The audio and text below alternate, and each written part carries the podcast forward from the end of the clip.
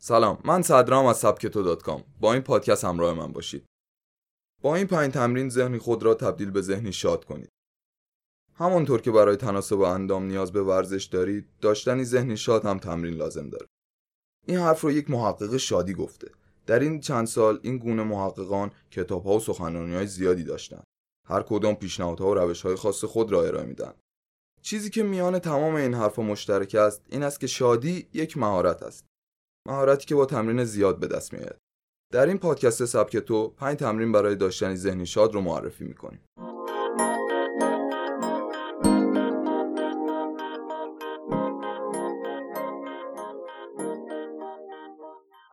قدردانی. تحقیقات روانشناسی نشان می‌دهد که کمتر چیزی می‌تواند به اندازه قدردانی روی حال خوب ما اثرگذار باشد. همچنین مشخص شده افراد قدردان پر انرژی تر و دارای هوش هیجانی بالاتر و بخشنده تر هستند. از طرفی احتمال اینکه اونها افسرده مضطرب یا گوشگیر باشند بسیار کم است. حقیقت این است که آنها به خاطر شاد بودنشان قدردانی و سپاسگزار نیستند بلکه شکرگزار بودن است که موجب داشتن ذهنی شاد برای آنها شده است. تمرین روزانه قدردانی تاثیر زیادی رو زندگی شما می‌تونه داشته باشه و لازم نیست سخت و پیچیده باشه.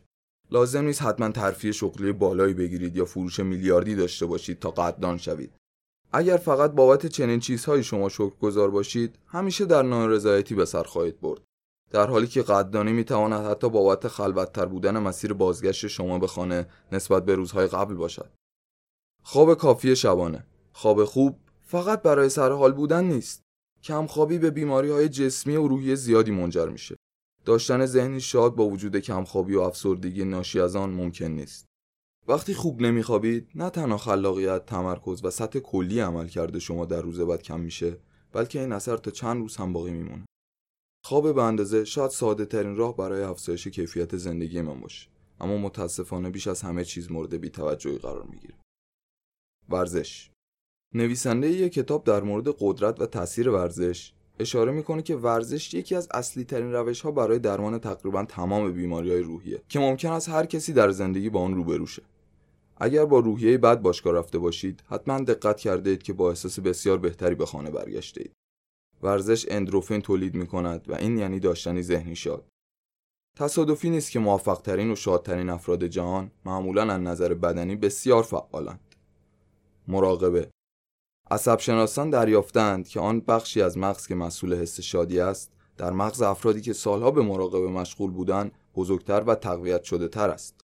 اما نگران نباشید. لازم نیست سالها در گوشه معبدی در سکوت محض به مراقبه بپردازید تا ذهنی شاد داشته باشید. کافی است روزی پنج دقیقه فقط روی تنفس خود تمرکز کنید. دم و بازدم و بالا و پایین رفتن قفسه سینه را حس کنید تا نتیجهش را ببینید. بخش زیادی از استراب و ناراحتی ما نتیجه درگیر بودن در گذشته و نگران آینده بودنه. مراقبه همین جاست که به کار میاد. مراقبه به ما یاد میده که در زمان حال باشیم. حتی اگر فقط برای چند دقیقه در روز باشه. اما خواهید دید که هر چقدر بیشتر مراقبه کنید می توانید بیشتر و بیشتر در زمان حال سیر کنید. کار با حوصله و تمرکز.